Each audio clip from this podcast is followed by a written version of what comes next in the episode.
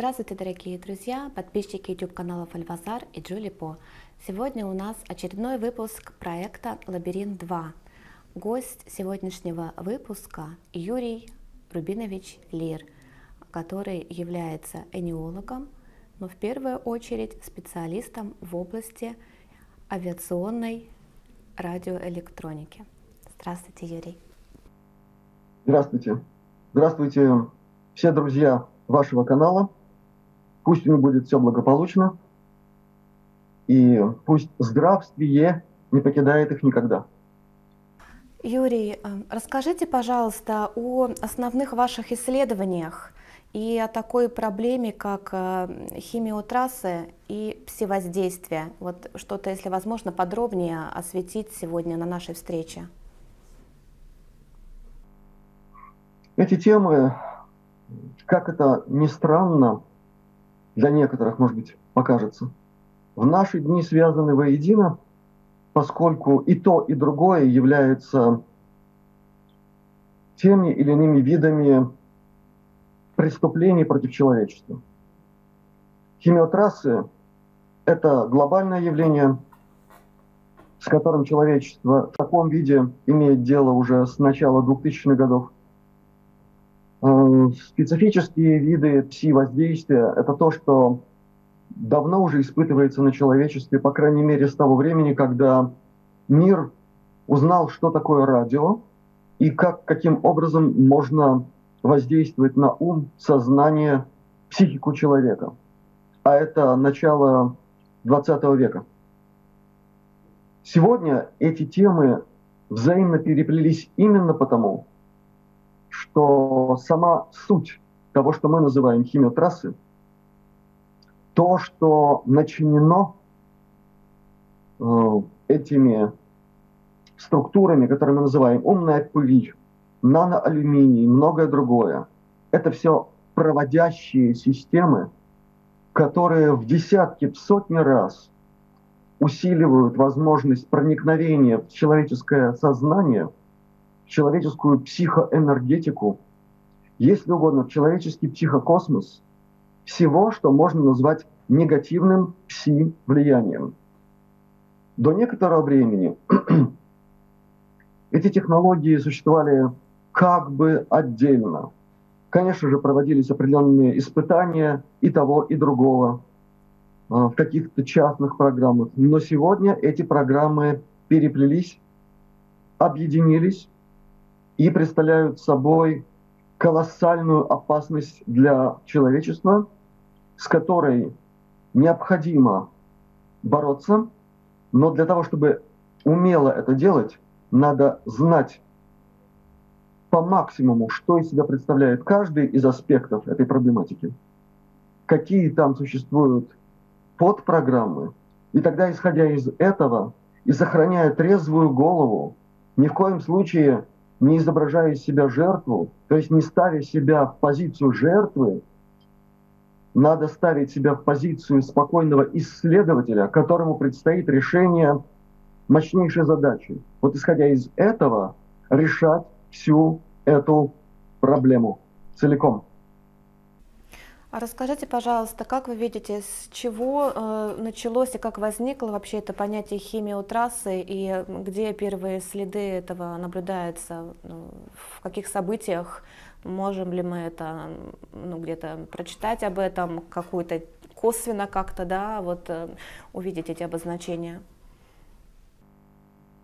В том виде, в котором это существует сейчас, это, конечно, уже беспрецедентное явление – были разного рода опыты воздействия на людей через распыление над определенными регионами Земли э, боевых отравляющих веществ, патогенных грибков, э, вирусов, бактерий.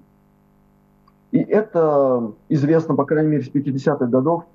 Есть даже в доступе свободно в интернете документальные фильмы, предназначенные для учащихся военных каких-то учебных учреждений.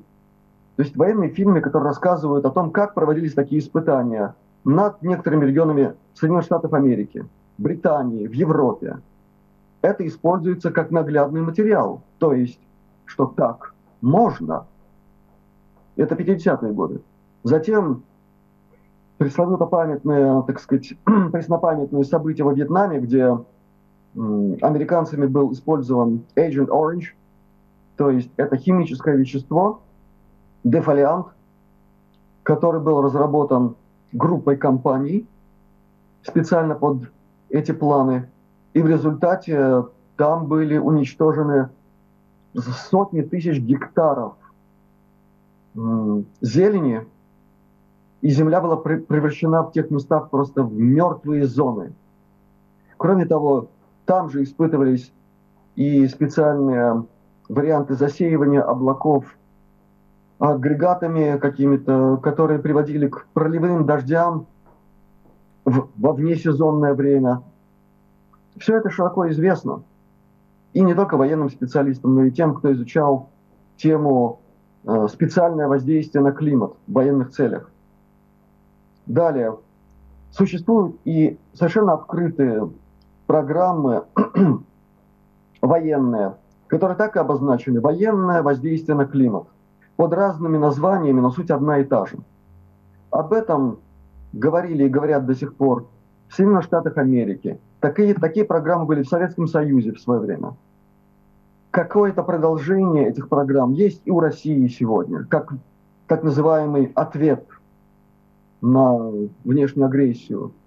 Далее, если говорить уже предметно по поводу химиотрасс, как они наблюдаются сегодня, то это не выдумка городских сумасшедших или фриков, как пишет до сих пор Википедия.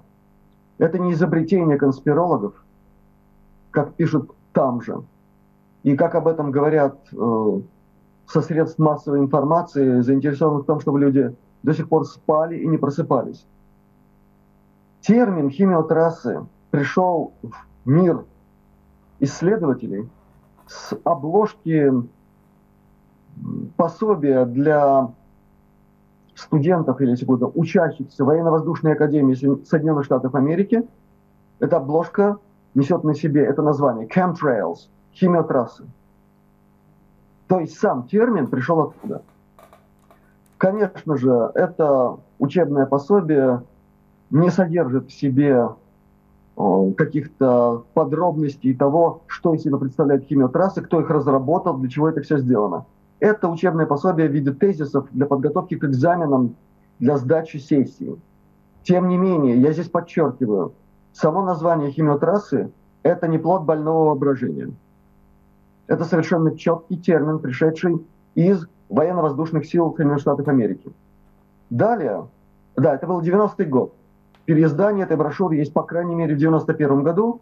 Все это находится в абсолютно свободном доступе. По этому названию вы можете через Google выйти просто на этот документ и увидеть своими глазами, что он существует.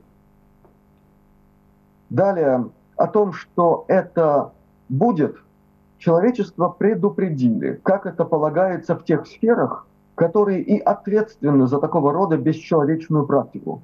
У них так положено. Они не могут увиливать от некого сверхзакона, который диктует им правила, если угодно. Это, конечно, не джентльменская этика, но, по крайней мере, в этом смысле открытости. В смысле того, что они собираются сделать в очередной раз со всем человечеством или с какой-то его группой. Нам это показывают в виде так называемых, так называемых фантастических фильмов. Вот такая логика. Это отдельная тема. Почему это так? Почему действительно эти, те, кто за кулисами, не могут избегать такого рода, если угодно, э, саморазоблачения? Они вынуждены это делать, но делают это, используя уловки определенные, в том числе через кино. Повторяю, это нам было показано как это возможно. Потом пришли 90-е, и началось. То есть в середине 90-х это началось в виде широкомасштабных, просто варварских акций захимичивания атмосферы над Соединенными Штатами Америки. Вообще американцам в этом смысле достается круто и мне их очень жаль. Они, в общем-то, чаще всего первыми получают все эти прелести, с позволения сказать. И те, кто все это делает, надо понимать, для них нет своих. Эти, которых я называю нелюди, они себя не ассоциируют с человечеством, хотя выглядят как, как люди. Для них наша планета – это всего лишь ресурс, по отношению к которому можно производить определенные действия, в том числе и в смысле регулирования количества народонаселения. А это один из аспектов химиотрассирования, только один. И чтобы вам было понятно, о чем идет речь, я упомяну только один факт, который торчит как бревно в глазу у тех, кто пытается утверждать, что ничего не происходит, что нам тут все мерещится, и что вокруг только теории заговора насчет того, что против человечества идет бесчеловечная война. Это пресловутые скрижали Джорджии. Это некий объект, возведенный в 1980 году неким человеком с очень странным именем и фамилией, зачем читается, понятно, нечто, который на свои деньги построил в чистом поле вот этот объект, представляющий из себя четыре вертикальные плиты, над которыми есть и вертикальная, горизонтальная, покрывающая их. Так вот, на этих четырех плитах, на восьми языках основных мировых, написано, по крайней мере, пункт первый следующее, буквально.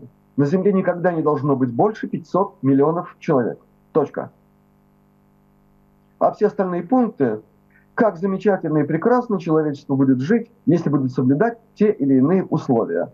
То есть, в смысле, вот эти 500 миллионов, которые останутся от всех нас. Вот слушающие нашу беседу, подумайте, от всех нас 500 миллионов останется. И этим процессом, простите, выбраковки будут э, заправлять те, кто сегодня продолжает руководить этим бесчеловечным экспериментом над, тем, над теми, кого они считают на уровне лабораторных крыс. И теперь переходим обратно к химиотрассам. Тогда, в середине 90-х, это началось в таких масштабах, что люди сразу поняли там, в чем дело, что нечто, что они видят в небе, как белые полосы, как перекрестия или круги даже – когда военные тяжелые самолеты, такие транспортники или летающие танкеры, как KC-135, это военная модель Боинга 707, просто они роями начали летать почти над всей Америкой, оставляя за собой эти следы, которые висели часами, рассеиваясь просто в сплошную уже белесоватую дымку. И люди начали чувствовать, что они болеют. И пришли такие болезни, о которых люди не имели никакого представления, но о которых тоже их предупредили в кино. Я вас уверяю, есть такие фильмы, в которых даже показана вот эта искусственная форма жизни, существующая в химиотрассах в споровой форме. И когда она попадает в тело человека, в нем вырастает то, что мы называем маргелоновые нити – то есть пришла болезнь Маргелонов. И вот тогда, со второй половины 90-х, ко мне из Америки начали обращаться друзья, приятели, их друзья-приятели с просьбой помочь хоть как-то, потому что они знали, что я все-таки занимаюсь и проблемами здоровья, практикуя как и гомеопат, и как специалист по альтернативным методам оздоровления и по системным видам э, самопомощи в смысле здоровья. И я получал от них простые письма тогда, бумажные, просто десятками. Мне стало понятно, что что-то там такое происходит, что чего еще до, до такого уровня никогда не было. И потом началась эра двухтысячных, которая началась с пресловутого события сентябрьского а потом пришли документы, которые мне оттуда начали присылать. И мои бывшие однокашники, которые рассеялись по всему земному шару, я имею в виду те, с кем я учился в Рижском Краснознаменном институте инженеров гражданской авиации. И я знаком с очень многими ребятами с разных факультетов. И вот те, кто были в Штатах, начали мне присылать уже и видео, и фотографии. И это было действительно страшно, то, что они присылали. Потом э, по этой же линии ко мне начали уже обращаться люди, которые стали объединяться в какие-то группы противодействия этому злодеянию. И уже тогда я узнал, как круто с ними поступают, как безжалостно расправляются с ними, непонятно кто. Потому что те, кто организовал против них фактически беспредел, они никогда себя не обозначали как какие-то государственные структуры. Это были всегда непонятно кто. Вот именно точно так, как это показано снова в художественном якобы фильме фантастическом под названием «Ядовитое небо». Очень рекомендую всем посмотреть. Это фильм 2008 года, но все это происходило в 90-х. И, кстати, фильм начинается именно с этого, с того, что с одним из тех, кто попытался рассекретить вот это бесчеловечное явление, с ним поступили жесточайшим образом. Так вот, пришли документы, повторяю, потом уже 2001 году появился документ под шапкой НАСА. Есть такая серьезная организация в Америке, которая летом 2001 года выпустила фактически, э, если угодно, каталог супер новых технологий, которые появились как бы ниоткуда, ни с того ни с сего. И многие из этих технологий кажутся вообще фантастическими даже сегодня, некоторым, незнакомым с другой частью всей этой проблематики. Так вот там, под эгидой НАСА, было рассказано о так называемых экзотических видах вооружений, среди которых есть и психотронные, и многие-многие другие, относящиеся к системным воздействиям. Дальше появились люди, которые умеют работать с такого рода информацией. И эти люди начали искать возможность предупредить, по крайней мере, американцев, что против них замышляется. Причем открыто, абсолютно открыто, как это вот там принято. Другое дело, что там документ выпускается, но он не оглашается через основные средства массовой информации. Он как бы есть, но о нем никто ничего не говорит. Вот так это делается. Эти люди нашли выход на, по крайней мере, одного из законодателей американских, Денис Кучинич, такой сенатор был. Кроме того, на этого же человека вышли активисты нескольких групп сопротивления процессу химиотрассирования, и вот эти две линии на нем сошлись. И человек, ну, как я понимаю, он просто был ошарашен. У меня есть основания так говорить, потому что мир тесен, понимаете, и есть люди, с которыми я оказался в контакте, и так или иначе они оказались в зоне доступа к этой персоне. Они рассказывали, в каком он состоянии был, когда он начал подготовку специального документа, который называется законопроект или биль о запрещении экзотических видов вооружений. Ни больше, ни меньше. То есть прям такая формулировка была экзотических? Она и была, и она и остается. Этот документ есть в свободном доступе. Биль Кучинича. У него есть соответствующий номер. Запросто, легко вы можете это все обнаружить. Причем даже через русскоязычный Google уже можно все это обнаружить. Проще, конечно, через англоязычный. Так вот, произошло следующее. Пока готовился этот документ, происходило много что, и те, кто стоит за всеми этими программами, а их очень много, к сожалению, они приняли решение поторопиться с так называемым инициирующим событием. У них это называется инициирующее событие. Чтобы было понятно, что здесь имеется в виду, вот, например, провокация в Перл-Харбор с которой началась для Америки война. Это было инициирующее событие. Историки военные прекрасно знают, как японцы пытались предупредить Америку через Рузвельта, через другие системы, что они не хотят этого. Но те, кто над этими структурами, они этого хотели, они своего добились. Для них не важно, где организовать такое событие. Еще одним событием, инициирующим, или иногда это называется событие под фальшивым флагом. Это из пиратских времен, кстати.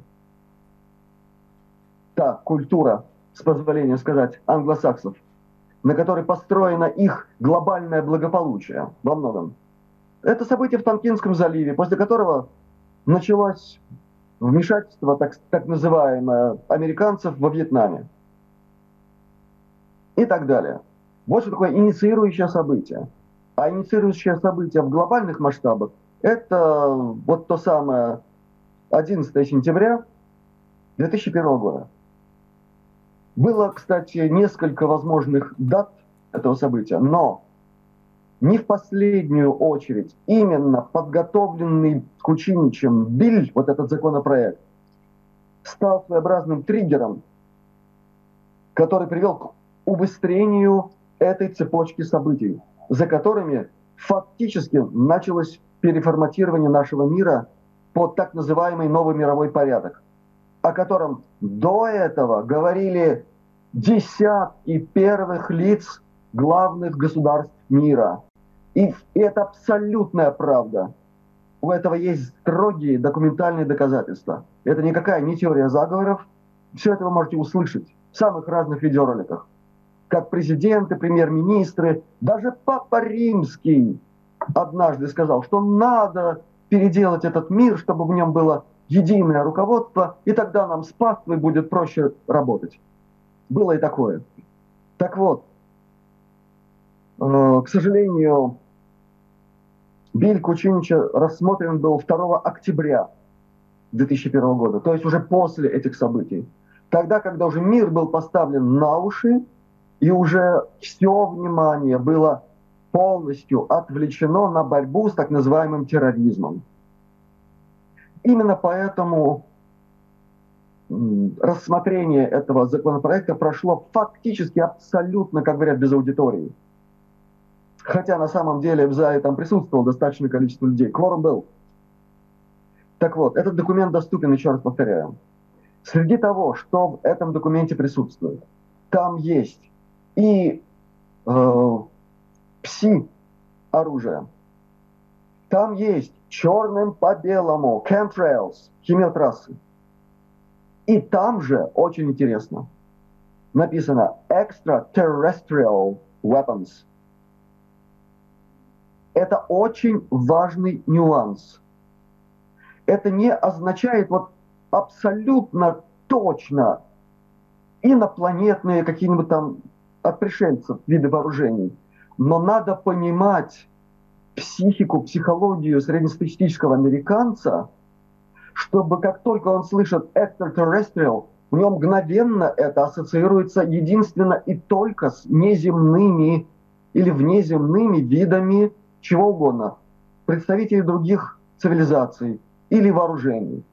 Так вот, в Биле Кучинича это присутствует именно в таком термине, не в виде космические вооружения, да, как он мог бы написать, или out of the earth, то есть внеземные, а extraterrestrial, то есть точно семантическое попадание в десятку в смысле обозначения темы инопланетная, значит, от других цивилизаций вооружения. Вы понимаете, что в этом документе до сих пор присутствует?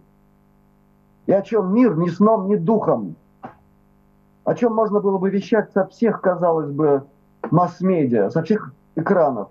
И до сих пор тишина. А ведь это там никто не убрал, это присутствует. Так вот, chemtrails, химиотрассы и extraterrestrial weapons, то есть внеземные виды вооружений, это на самом деле единая система, Потому что существует строгая доказательная база относительно того, что многие элементы химиотрасс, которые сбрасываются на нас глобально повсеместно и ежедневно, если не сказать круглосуточно, основана на таких технологиях, которых официально на Земле не существует. Или если есть, то в таком ничтожном количестве, которое никак от слова совсем не может обеспечить наличие в атмосфере миллионов тонн, по крайней мере, наноалюминия. Это невозможно. Те, кто знает технологии, понимают, о чем идет речь. Абсолютно. Значит, если оно над нами есть, а оно сейчас, кстати, измеряется уже и на уровне заборов воздуха на этих высотах, производятся уже и такие научные работы. Совсем недавно это было осуществлено программой человека, перед которым я склоняю голову. Это Дэйн Уиггинтон. Это руководитель мощной структуры, у которой есть свой сайт uh, geoengineeringwatch.org. Это герой нашего времени, который жизнь положил на то, чтобы пытаться бороться с этим строго законным образом и основываясь только на строгой науке, включая авиационные средства исследования атмосферы и применяя другие все меры законодательных э, каких-то актов всего остального. Так вот, эти все исследования проводятся, они сводятся уже воедино в виде строгой кинодокументалистики. На днях вышел его фильм, потрясающий по своей доказательности. Это просто вот самое то, что говорят. Там нет никакой воды, там ни одного лишнего слова нет. Этот фильм в широком доступе, не только на его канале. Уже многие его скачали и разместили на своих каналах. Все, что там говорится, вопиет о том, что над нами плод взаимодействия земных способов доставки всего этого в атмосферу и неземных технологий повторяю, которых официально не существует. Я коснулся только одной темы, это наноалюминий. А там их десятки. И каждая тема может быть раскрыта в виде очень хорошей такой приличной лекции на полтора-два часа. Здесь и боевая микробиология, здесь и искусственные, несуществующие в природе микроорганизмы, которые, попадая в организм человека, формируют в нем квазиживые структуры со структурой в виде нанофибров, которых в природе не бывает, а внутри этих тончайших нанотрубочек еще еще более тонкие металлические проводники.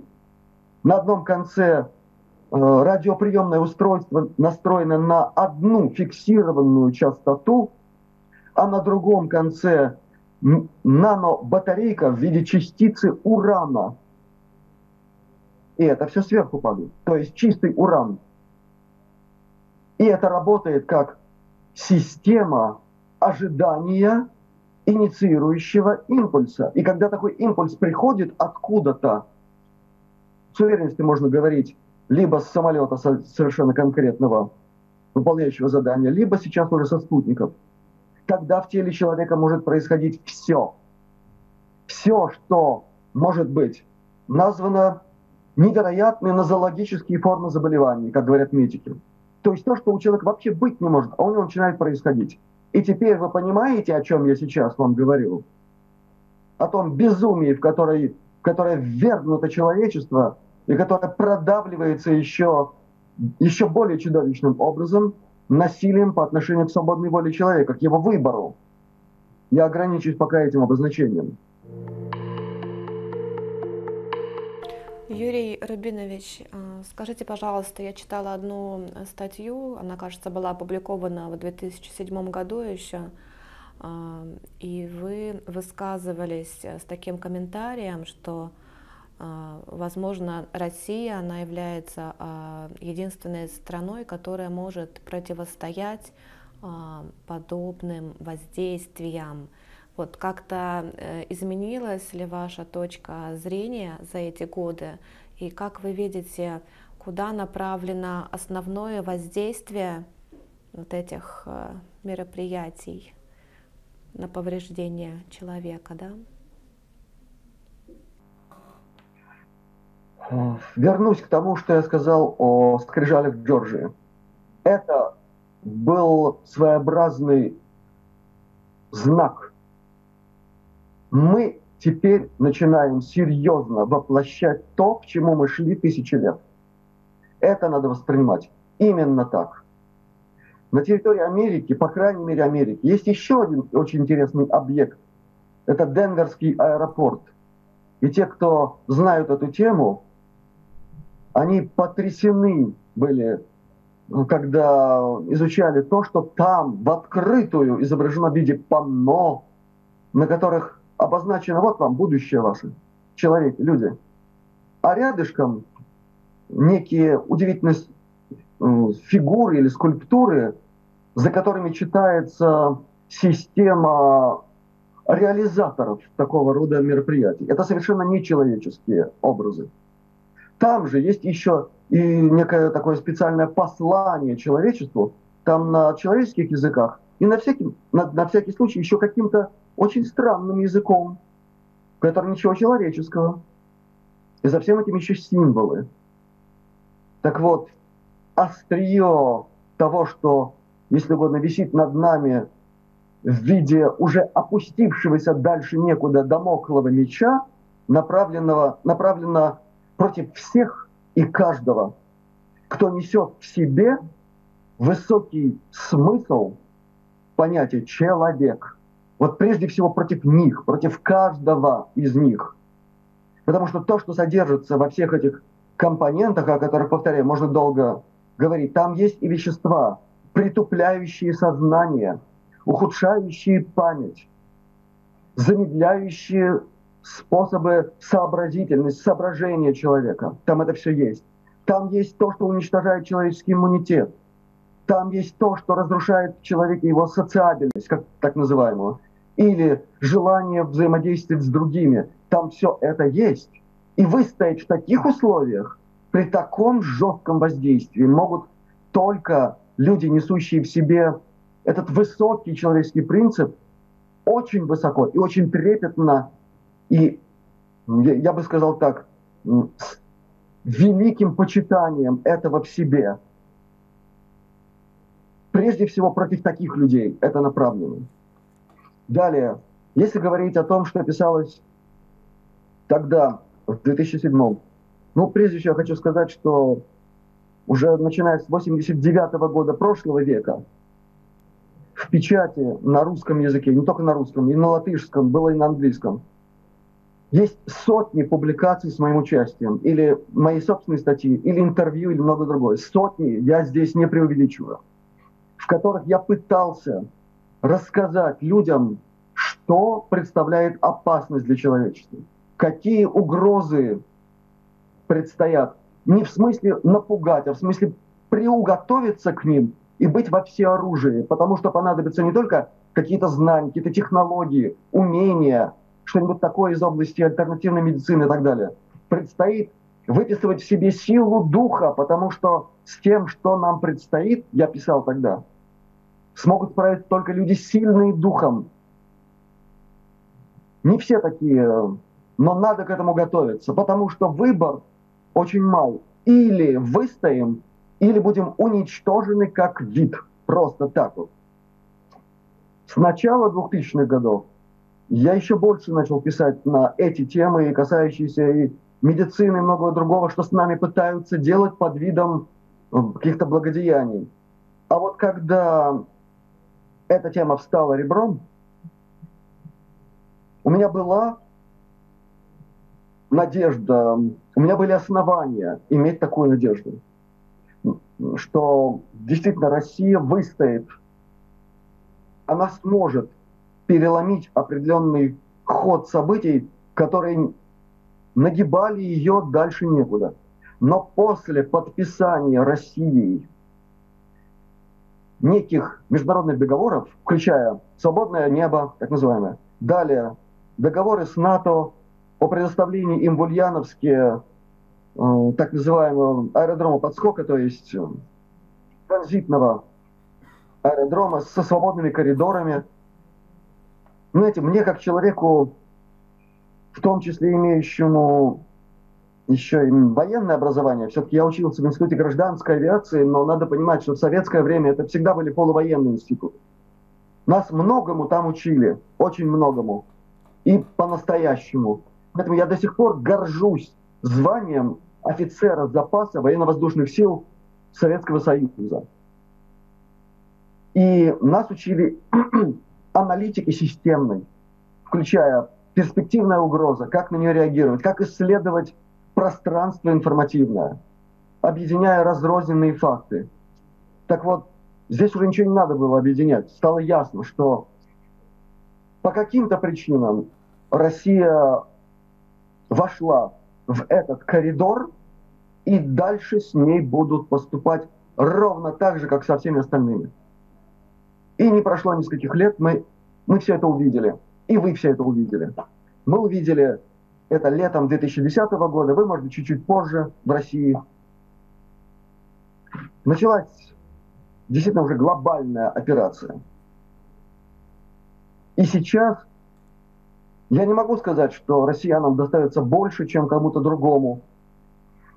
Для того, чтобы так говорить, надо проводить серьезные научные исследования на предмет э, особенностей, характеристических каких-то компонентов того, что падает с неба, по сравнению с другими данными, которые доступны. Есть э, данные, которые можно получить из Австралии, из Америки, из Британии, из Скандинавии. Там люди занимаются исследованиями образцов воздуха, образцов припочвенных вот этих осадков на растениях и всем остальном. То, что я сам делал здесь в 2011 году за свои собственные деньги и пытался представить это нашим сильным мира сего в наш парламент.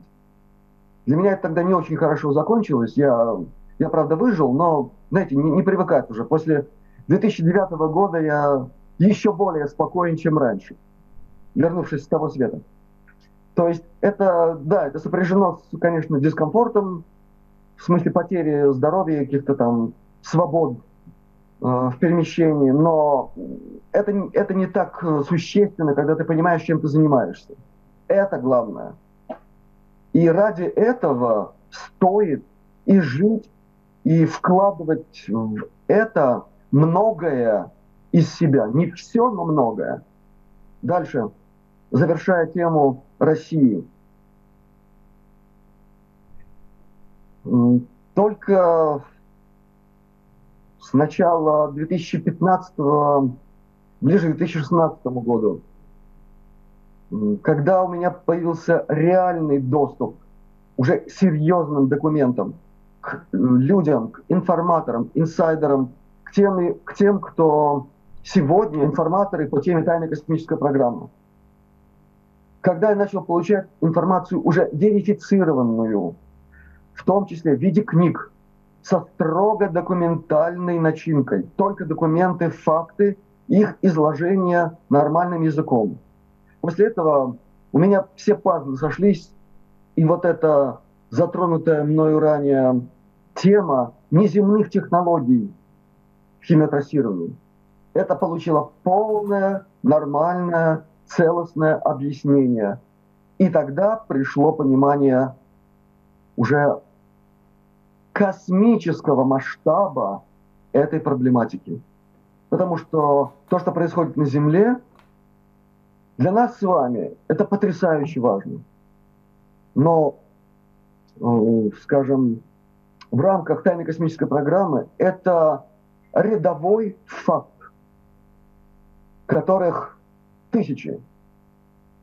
Во всей этой проблематике, связанной с взаимодействием с другими цивилизациями, с другими космическими расами, с другими технологиями, с другими мирами, включая звездные системы, галактики и так далее. Вот масштаб тайной космической программы, с которым давно уже работают земляне, находящиеся там, по ту сторону этой границы, отделяющей эту систему от нас, так называемых обычных простых людей, которым показывают что-то такое как бы фантастическое вот этих блокбастерах, сериалах бесконечных.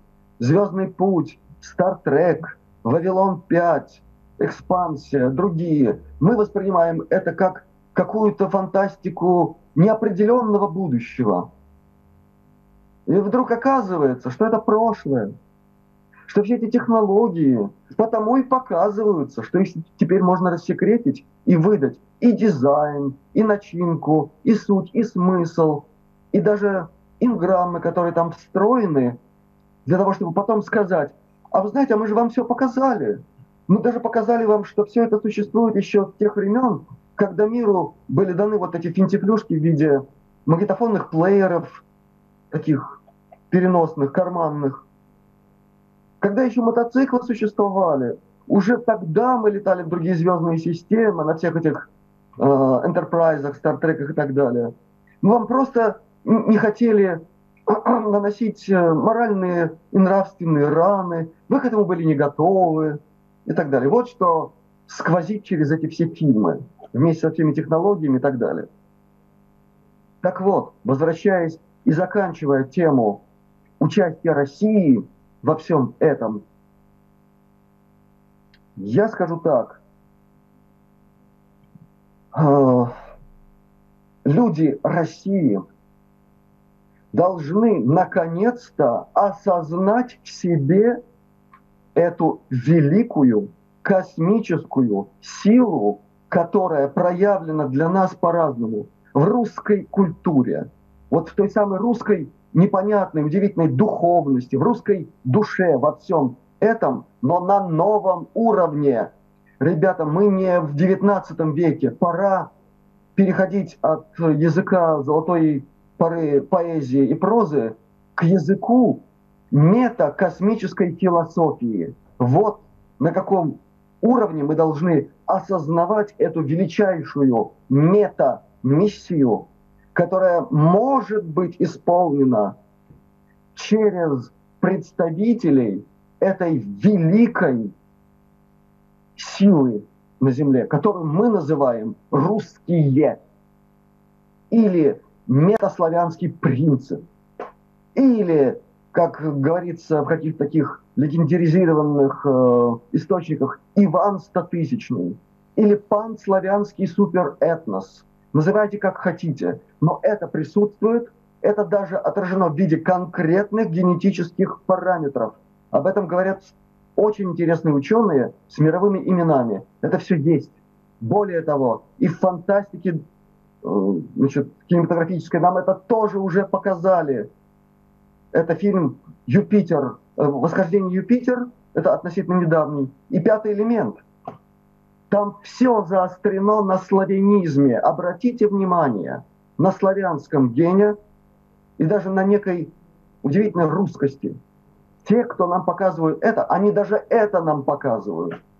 Скажите, пожалуйста, Юрий Рубинович, а какие э, методы противодействия есть, что вы рекомендуете своим знакомым, слушателям, через что можно противостоять, как можно воспитать в себе? Иммунитет, может быть, к подобным воздействиям, возможно ли это? Поскольку вопрос виноват, э, сейчас мы пока оставим Потому что для того, чтобы ответить на этот вопрос, надо посвятить более чем один выпуск нашей с вами встречи. Если говорить так, как надо говорить, то надо, боро- надо бороться не со следствиями, потому что это очень тяжело, очень проблематично. А надо, наконец, пробуждаться и объединяться и использовать все имеющиеся законные средства. Под ними я имею в виду собирание фактологической базы строгим образом, с использованием видеоматериалов, как это должно производиться. Это знают юристы, как это делается. Причем юристы связаны с производством, в том числе со сбором материалов и так далее. Есть целое отделение юриспруденции. Далее, надо это все делать с точки зрения науки правильно – и тут американцы нам показывают, как это надо делать серьезно. Надо учиться, в конце концов, это делать. Дальше обращаться со всеми этими материалами в соответствующие инстанции, протоколировать, делать это массово, чтобы не получалось так, как вот на днях в Анапе с неба выпала паутина, окутала все там растения, кусты, деревья и так далее, народ ходит, развивает рты и ничего не делает. До них не доходит, что смерть падает с неба в таком виде, и в том числе и в легкие к ним попадает. И они этим дышат. И они ничего не делают. Вот вам пример поведения лабораторной крысы. Значит, надо переставать быть лабораторными крысами. Далее, что касается того, а как все-таки еще и выживать во все это время, значит, некоторые рекомендации я даю в виде тех или иных информационных блоков в своих так называемых обращениях к друзьям нашего канала Астралионика в YouTube. И уже ну, большая серия такого рода обращений есть. Сейчас мы по инициативе некоторых друзей нашего канала на платформе ВК ВКонтакте образовали там группу, которая будет называться «Астралиане». Это зона свободного доступа к информации. И туда будут помещаться все эти видеоролики с рекомендациями. Туда будем помещать те файлы с конкретными рекомендациями по гомеопатии, по другим способам самопомощи, которые по тем или иным причинам нет возможности так широко э, внедрить в структуру видеообращений, мы собираемся сделать там вот эту платформу помощи в информации. Там много будет. Что, я надеюсь, нам это удастся. В всяком случае, это уже началось. И уже вот эти рекомендации действуют. Мне пишут люди в комментариях или в письмах на мою почту, что многое из рекомендовано действительно работает. Например, так называемые аутоназоды, то есть препараты, которые каждый в домашних условиях может получить для себя в виде собственной, если угодно, квази-панацеи, то есть почти лекарства от всего, который человек может получить из выделения своего собственного организма. В гомеопатии есть такой метод, как, используя фактически, что такое выделение? Это в том числе и реакция организма на взаимодействие с внешним миром в виде еды, в виде питья, в виде вдыхаемого воздуха. Вот часть этой реакции, она записывается в виде выделений из человеческого организма. Из некоторых этих выделений можно сделать своеобразный, э, если говорить языком радиотехники, спектральный ответ на те негативные воздействия, которые проникают в человеческий организм. Вот я надеюсь, радисты меня поймут. Они меня понимают обычно сразу. Да, но учитывая сказанное, да, я понимаю, что это действительно тема просто очередного выпуска, отдель, отдельного для того, чтобы подробнее осветить э, данную проблематику и способы решения. Да? Э, Юрий Рубинович, вам огромное спасибо за предоставленную информацию, за ваше время, за ваши знания, за ваше, так я почувствовала, сердечное, искреннее, огромное переживание за судьбу мира, за человечество, за желание оздоровить э, во всех смыслах э, а, всех живущих э, людей да, на нашей планете. Вот. Спасибо вам. Надеюсь, что мы еще обязательно сделаем с вами выпуск продолжения сегодняшнего разговора. Спасибо вам за приглашение. Мне очень приятно с вами взаимодействовать. И завершение вместе с пожеланиями доброго здоровья, благополучия, Э, всяческих позитивных э, событий в жизни всех, кто обращается к вашему каналу. Я хочу сказать, что, как я уже сказал немножко раньше, мы не должны реагировать на происходящее позиции беззащитной жертвы, с которой производят что-то чудовищно невообразимое. Да, это именно так. Но мы должны воспринимать происходящее как, если угодно, импульс, необходимый для пробуждения от долгого сна, в котором находилось человечество. И уверяю вас, у нас есть основания не просто надеяться на победу в этой нелегкой борьбе, за право называться человеками с большой буквы. У нас есть возможности добиться еще и большего. У нас есть возможность стать человечеством космического уровня. И для того, чтобы это произошло, работаю и я, и мои коллеги, те, с кем я в контакте, те, от кого я получаю информацию и ею делюсь, проверенной информацией.